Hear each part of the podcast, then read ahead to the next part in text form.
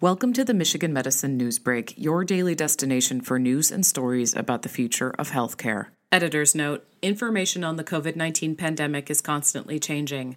For the latest information, please visit cdc.gov forward slash coronavirus. For the latest information from Michigan Medicine, please visit uofmhealth.org forward slash coronavirus. This spring, they were heroes, but summer may be cruel for health professionals. The mental health toll of caring for COVID 19 patients will need long lasting attention as it adds to already demanding professions. A few months ago, the country clapped for them, wrote hopeful messages on hospital sidewalks for them, put signs in yards and ribbons on trees saluting them, wrote songs and donated food for them. An outpouring of public support may have helped maintain the spirits and well being of healthcare workers as they faced the early months of the coronavirus pandemic. But as the salutes fade into memory and COVID 19 cases and hospitalizations rise across the United States, mental health experts are worried about the healthcare workers turned heroes who were so much in the spotlight a few months ago. The toll of caring for patients with a deadly new virus has left tens of thousands of doctors, nurses, therapists, and others with a real risk of ongoing depression and even post traumatic stress disorder. At highest risk are the workers in the areas that were hit hardest in early parts of the pandemic when some hospitals and nursing homes were overwhelmed with COVID patients and when both protective gear and solid information about the virus were scarce. The personal risk they faced, along with the lack of an effective treatment and a high death toll, made already demanding jobs even harder, says Srijan Sen, MD, PhD, a University of Michigan psychiatrist who studies the mental health of physicians. But now the mental strain on frontline heroes is likely to rise in the cities whose hospitalized cases and deaths have just started to surge. Healthcare workers in those areas may be prone to extra emotional stress, Sen says, because many of the cases they're treating could have been prevented if more governments and individuals implanted and followed science based public health guidelines more swiftly and effectively. Quote, when frontline workers feel their efforts aren't being supported by the public, for example by following social distancing, this can be very demoralizing, he says. Sen's team is currently studying the data collected daily over the past year from thousands of first year medical residents across America enrolled in the intern health study.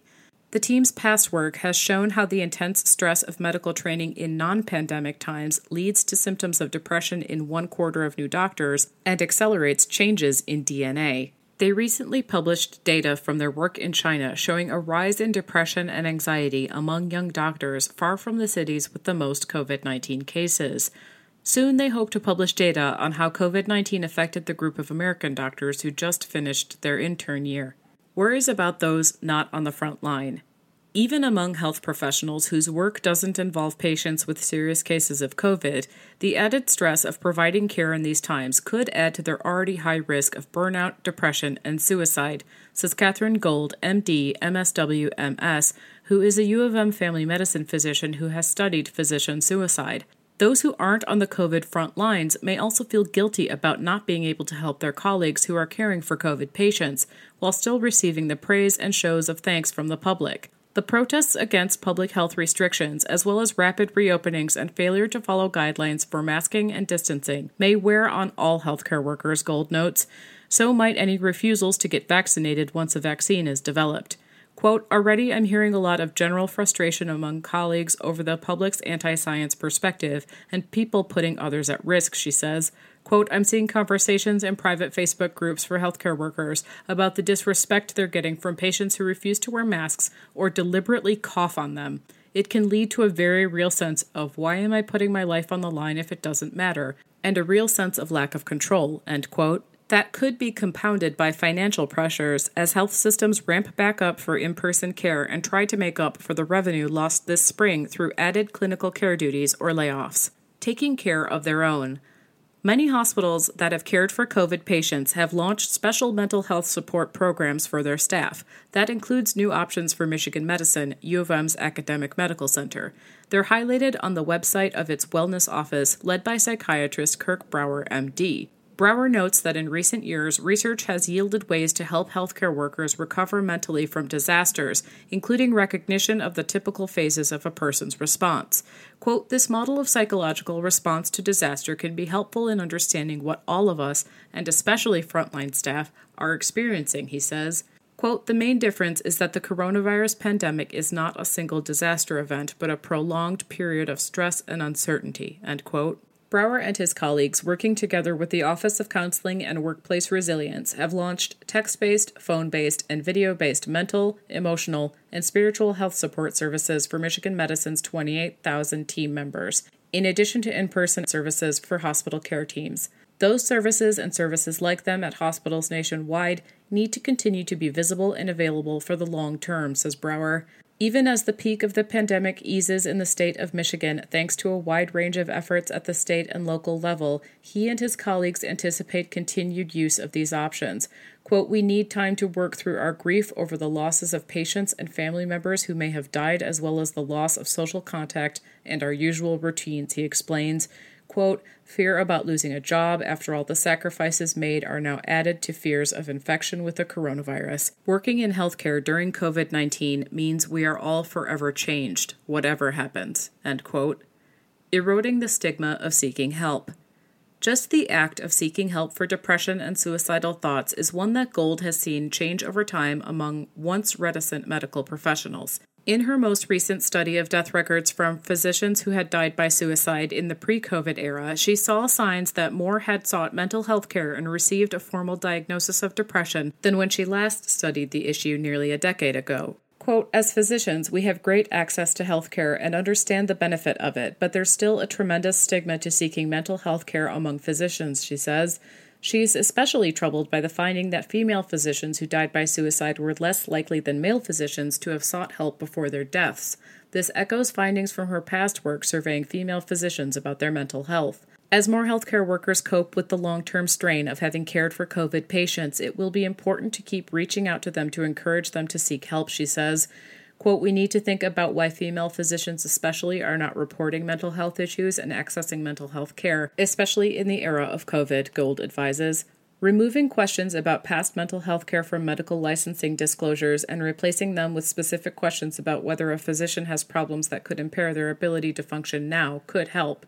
Making mental health services convenient to busy healthcare workers and giving them time to process what they've experienced and connect with others who have been through the same will also be important. Post COVID availability of telemedicine options for visits with mental health providers, which don't require as much time away from the workplace as in person visits, could also help. Brower speaks from experience about the importance of seeking professional counseling during times of distress. When his daughter faced a serious health crisis, he turned to a mental health professional for help in processing and coping with his feelings and worries. Quote, it's not crazy to do so, and you don't need to be crazy to do so, he says. Quote, but it's crazy not to if you need to, end quote paying attention to life outside of work. When heroes go home, the actions they take can help them process what they've experienced at work or worsen them. Quote, isolation is a big risk factor in depression, so health providers need to protect themselves by replacing their regular in person social supports with virtual ones, especially when they're working long hours, Gold says. Getting enough sleep and exercise and being encouraged by leaders to take time for these healthy habits and for self care can also help protect against depression and burnout. Quote, before in medicine, the culture, if you were sick physically or emotionally, was to power through it and not discuss it with colleagues or take the day off, says Sen. Quote, it's clear now that if you come in as a healthcare worker with a cold or cough, it's letting the team down. If we can extend that to mental health, that will be healthier for everyone, end quote. For physicians and other health professionals who also have a working spouse and preschool or school aged children, the demands of home life may add to work related stress, especially for women. Research has shown that male physicians are more likely to have a partner who works part time or doesn't work outside the home, while among married female physicians, 95% have a partner who works full time. Sen and his colleagues found that work family conflict played a significant role in the difference in depression risk among first year medical residents. His colleague, Elena Frank, PhD, also led a study that found that 30% of early career female physicians with children were working part time compared with 5% of men. Quote, I worry that this will be exacerbated as the pandemic continues and the burden will fall disproportionately on women physicians, says Sen. Quote, the consequences would be long term if we lose even more of these highly trained and talented people from the physician workforce, which would exacerbate the existing shortage of doctors. End quote. In the end, the public's support for healthcare heroes still matters, even if it's not at the level it was in March or April. So does sustained support from healthcare institutions for their workers' mental health to make sure they know they have resources and are encouraged to use them. Quote, Some things have changed, maybe for the better, says Sen. Quote, We need to hold on to the positive change. End quote. For more on this story and others like it, please visit www.ufmhealth.org forward slash health blogs.